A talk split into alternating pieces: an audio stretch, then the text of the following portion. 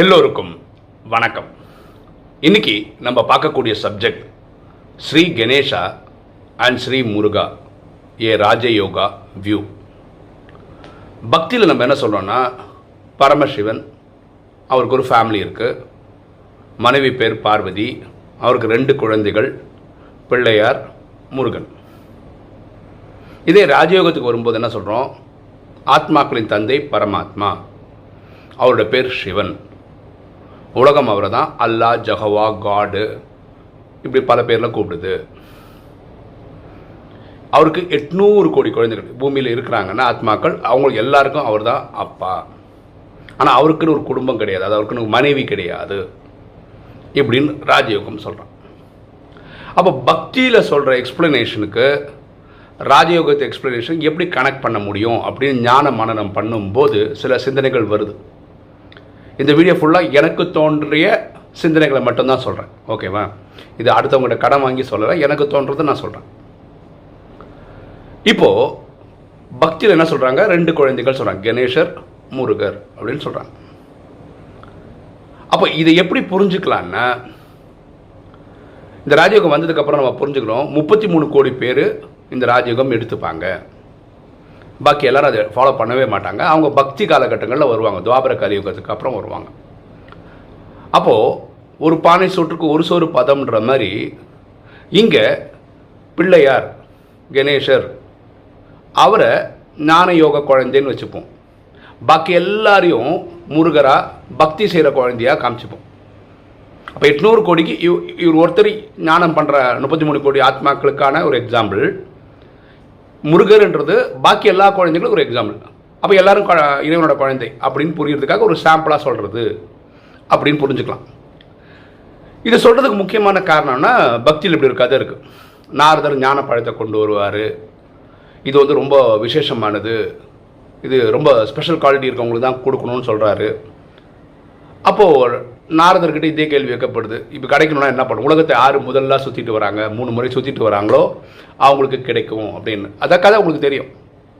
பிள்ளையார் வந்து அப்பா அம்மாவையே சுற்றி வந்து மூணு வாட்டி வந்து அந்த பழத்தை பெற்றுக்கொள்கிற மாதிரியும் முருகன் என்ன பண்ணுறாருன்னா அவர் மயில் வாகனத்தை எடுத்து உலகத்தையே சுற்றுறதுக்காக அவர் கிளம்பி போன மாதிரியும் இவர் ஃபஸ்ட்டே சுற்றிட்டதுனால இவருக்கு அந்த ஞானப்பழம் கொடுக்கப்படுது. இது கதை. இது என்னென்னா இந்த நேரத்தில் ஆத்மாவின் தந்தை பரமாத்மா நமக்கு இந்த ஞானத்தை கொடுக்குறாரு. ராஜயோகம்ன்ற ஞானத்தை கொடுக்குறாரு. அப்போது முழு உலகமே நமக்கு இறைவன் தான் அப்படி நினச்சி தான் அவர் சுற்றுறார் நம்மளும் இப்படி தான் புரிஞ்சுக்கணும். ராஜயோகம் வந்த என்ன தெரியும்? நம்ம என்ன புரிஞ்சுக்கணும்னா அவர் தான் அப்பா அவர் தான் டீச்சர் அவர் தான் சத்குரு. நம்ம ஆத்மா அவர் பரமாத்மா. அவர் பாபா போலோநாத் பபுல் பபுல்நாத். குழந்தை கம்பேனியன் கம்பைன்டு ஃபார்மில் ட்ராமா பொறுத்த வரைக்கும் அவர் தான் ஆக்டர் டைரக்டர் ப்ரொடியூசர் எல்லாமே அவர் தான் டூயர் செய்பவர் செய்விப்பவர். தோபி ஆத்மாக்களின் அழுக்க எடுக்கிறவர். தர்மராஜர் ஈஸ்வரன் ஃபாதர் ஃப்ரெண்டு காடு கார்ட்னர் தோட்டக்காரன். கிராண்ட்பா தாத்தா எப்படின்னா பிரம்மா அப்பான்னா அவர் தாத்தா. இல்லையா? அப்புறம் லவ்வர் மதர் பதீத பாவனன் சத்குரு சர்வசக்திவான் சர்ஜன் நம்மளுக்கு மூத்த சகோதரன் சகோதரி டீச்சர் இப்படி பல உறவுகளில் அவரை நம்ம கனெக்ட் பண்ண முடியுது. இப்போ அதுதான் பண்ணிகிட்ருக்கோம் இருக்கோம் ராஜயோகத்தில். கரெக்டாக அவரே நான் அவர் தான் எனக்கு எல்லாமேன்னு சொல்லி பண்ணுறவங்களுக்கு இந்த ஞானப்பழம் கிடைக்குது. இங்கே ஞானப்பழம்ன்றது நம்ம என்ன புரிஞ்சுக்கலாம்னா நம்ம சத்தியுகம் திரேதாயகத்தில் வரக்கூடிய ஒரு பலன் கொடுக்குறாருன்னு அப்படின்னு புரிஞ்சுக்கலாம். பாக்கி எல்லோரும் என்ன பண்ணுறாங்க உலகத்தில் எப்படி முருகன் சுற்றிட்டு இருக்க மாதிரி இன்றைக்கும் இறைவனை தேடி கோயில் கோயிலாக சர்ச்சு சர்ச்சா இது மசூதியாக குருத்வாரா குருத்வாராவாக சுற்றிட்டு இருக்காங்க. அப்படின்னு நம்ம புரிஞ்சுக்கலாம். இப்படி கதைகள் எடுத்துக்கலாம். சரியா? இதே கதையில் இந்த பிள்ளையாரை பற்றி இப்படி ஒரு கதை வருது. என்ன வருது? பிள்ளையாரை பார்வதி படைக்கிறாங்க. சிவனுக்கு தெரியவே தெரியாது. அந்த டைமில் வந்து அந்த கதையில நான் போகிறேன் ரொம்ப டீப்பாக அவர் கழுத்து அறுக்கப்பட்டு அவருக்கு வந்து யானை தலையை வைக்கிறாங்க. அதனால தான் பிள்ளையார் வந்து யானை தலையோடு இருக்கிறாருன்னு நம்ம சொல்கிறோம் இதை நம்ம எப்படி புரிஞ்சுக்கலாம்? அப்படின்னு பார்த்தா இந்த காட்சி வந்து சங்கமத்தில் நம்மளை பற்றி சொல்கிற காட்சியாக புரிஞ்சுக்கலாம். அதில் எக்ஸாம்பிள் சொல்ல போகிறேன் எனக்கு வந்து இன்றைக்கி நாற்பத்தேழு வயசாகுது இந்த சரீரத்துக்கு. முப்பத்தேழு வயசில் தான் நான் வரேன் இந்த நாலேஜுக்குள்ளே அது பத்து வருஷமாக நான் இந்த நாலேஜ் ப்ராக்டிஸ் பண்ணுறேன் அப்போ இதே உடல் தான். முப்பத்தேழு வயசு வரைக்கும் நான் கலியுகவாசி. இந்த ஏழு நாள் கோர்ஸ் எடுத்ததுக்கப்புறம் நான் சங்கமிகவாசி. பத்து வருஷம் நான் வந்து நான் என்னவாக இருக்கேன் இந்த ராஜயோகம் ஃபாலோ பண்ணுற ஒரு ஸ்டூடெண்ட்டாக இருக்கேன். கரெக்டாக அப்போது பக்தியில் அந்த டிரான்ஸ்ஃபர்மேஷன் காட்டுறதுக்கு தான் குழந்தைன்ற ஒரு ரூபத்தில் ஒரு குழந்தையாக காட்டுறாங்க பிள்ளையார. ஒரு ஸ்டேஜுக்கு மேலே அந்த கழுத்தில் தலை இல்லாமல் அதுக்கப்புறம் இந்த யானை தலையை வச்சு அதுக்கப்புறம் காட்டுறான். ஸோ ஒரே பிரிவு தான் எனக்கு. இதே பிரிவில் நான் ரெண்டு வாழ்க்கை வாழ்கிறேன் கலிகோன்னு ஒன்று வாழ்ந்தேன். அது முடிஞ்சு இப்போ சங்கமம்னு ஸ்டார்ட் பண்ணேன். இதை சிம்பாலிக்காக புரிய வைக்கிறதுக்கு தான் பிள்ளையாருக்கு வந்து யானை தலை வச்சு தான் காட்டுறாங்க. ஏன் யானை தலை அப்படின்னு யோசிச்சிங்கன்னா யானைக்கு வந்து பெரிய காது. அப்படின்னா நல்ல நிறைய நல்ல விஷயங்கள் இப்போ வாங்கி உள்ளே போட்டுப்பாங்க அந்த காது பார்த்தீங்கன்னா எப்படியும் ஆடிக்கிட்டே இருக்கும். அப்படின்னா நான் கெட்டதை வேண்டாம் வேண்டாம்னு சொல்லிவிடும் பெரிய தும்பிக்கை. அப்படின்னா நான் ரொம்ப ஃப்ளெக்சிபிள் கரெக்டாக ஆனால் அதே மாதிரி ரொம்ப பவர்ஃபுல் கூட. பெரிய தொந்தி. அப்படின்னா நான் எவ்வளோ விஷயங்கள் வேணால் உள்ள வாங்கி வச்சுக்க முடியும். இப்படி ஒவ்வொரு ஆஸ்பெக்டாக நம்ம சொல்ல முடியும். சொல்ல முடியும். சரியா? அப்போ இது அந்த கதையை புரிஞ்சு குறிக்குது. அதுக்கு அடுத்து நம்ம யாருமே டிஸ்கஸ் பண்ணாதது இல்லை யாரும் அந்த தைரியம் காட்டாதது. பக்தியிலே. என்னென்னா பிள்ளையார் பிறக்கிறது வந்து படைப்பு படைக்கிறது வந்து பார்வதி தேவி தான் கதைப்படி. அதில் சிவனுக்கு ரோலே கிடையாது. முருகர் படைப்பு வந்து சிவன் படைக்கிறார். அவர் நெற்றிக்கண்ணில் தீப்பொறியாக வருது ஆறு பொற்தாமரைகளை கார்த்திகேயன் பிறக்கிறார். அப்படி தான் காமிக்கிறாங்க. அங்கே வந்து பார்வதிக்கு ரோலே கிடையாது.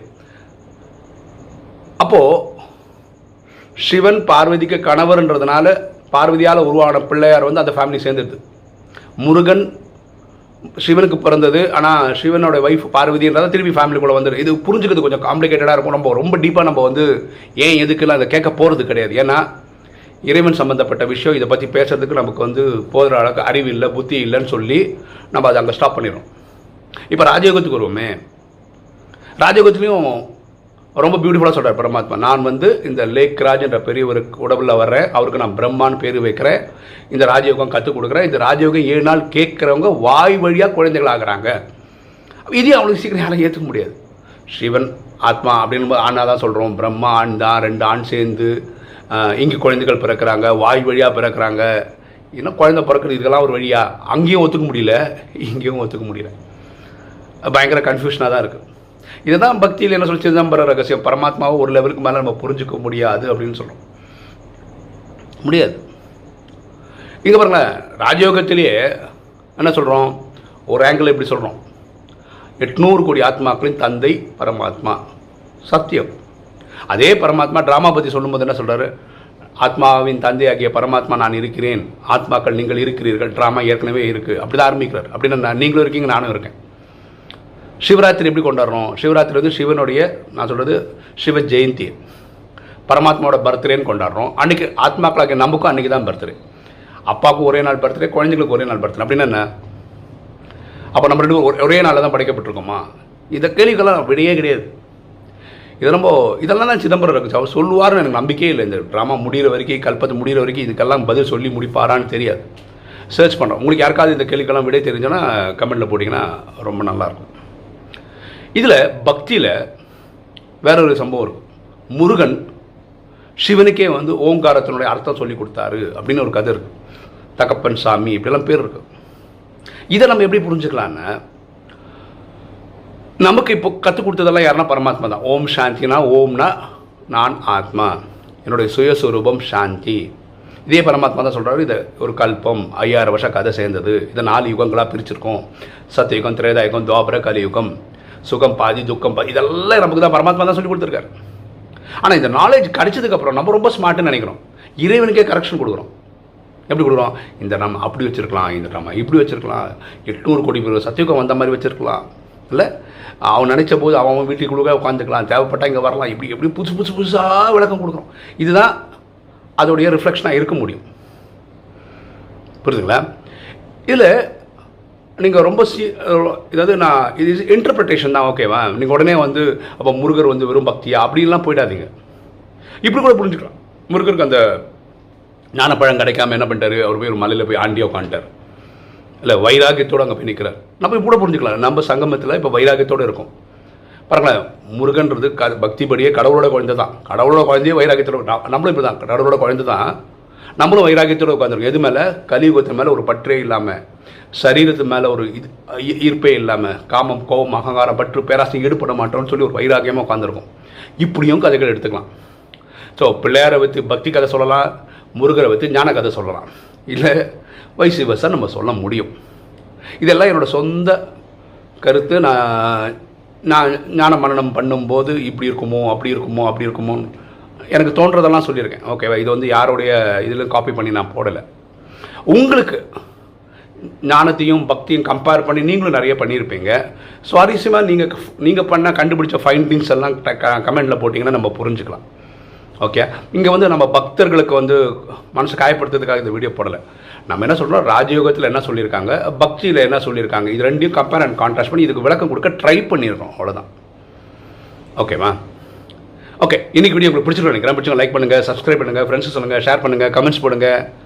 தேங்க்யூ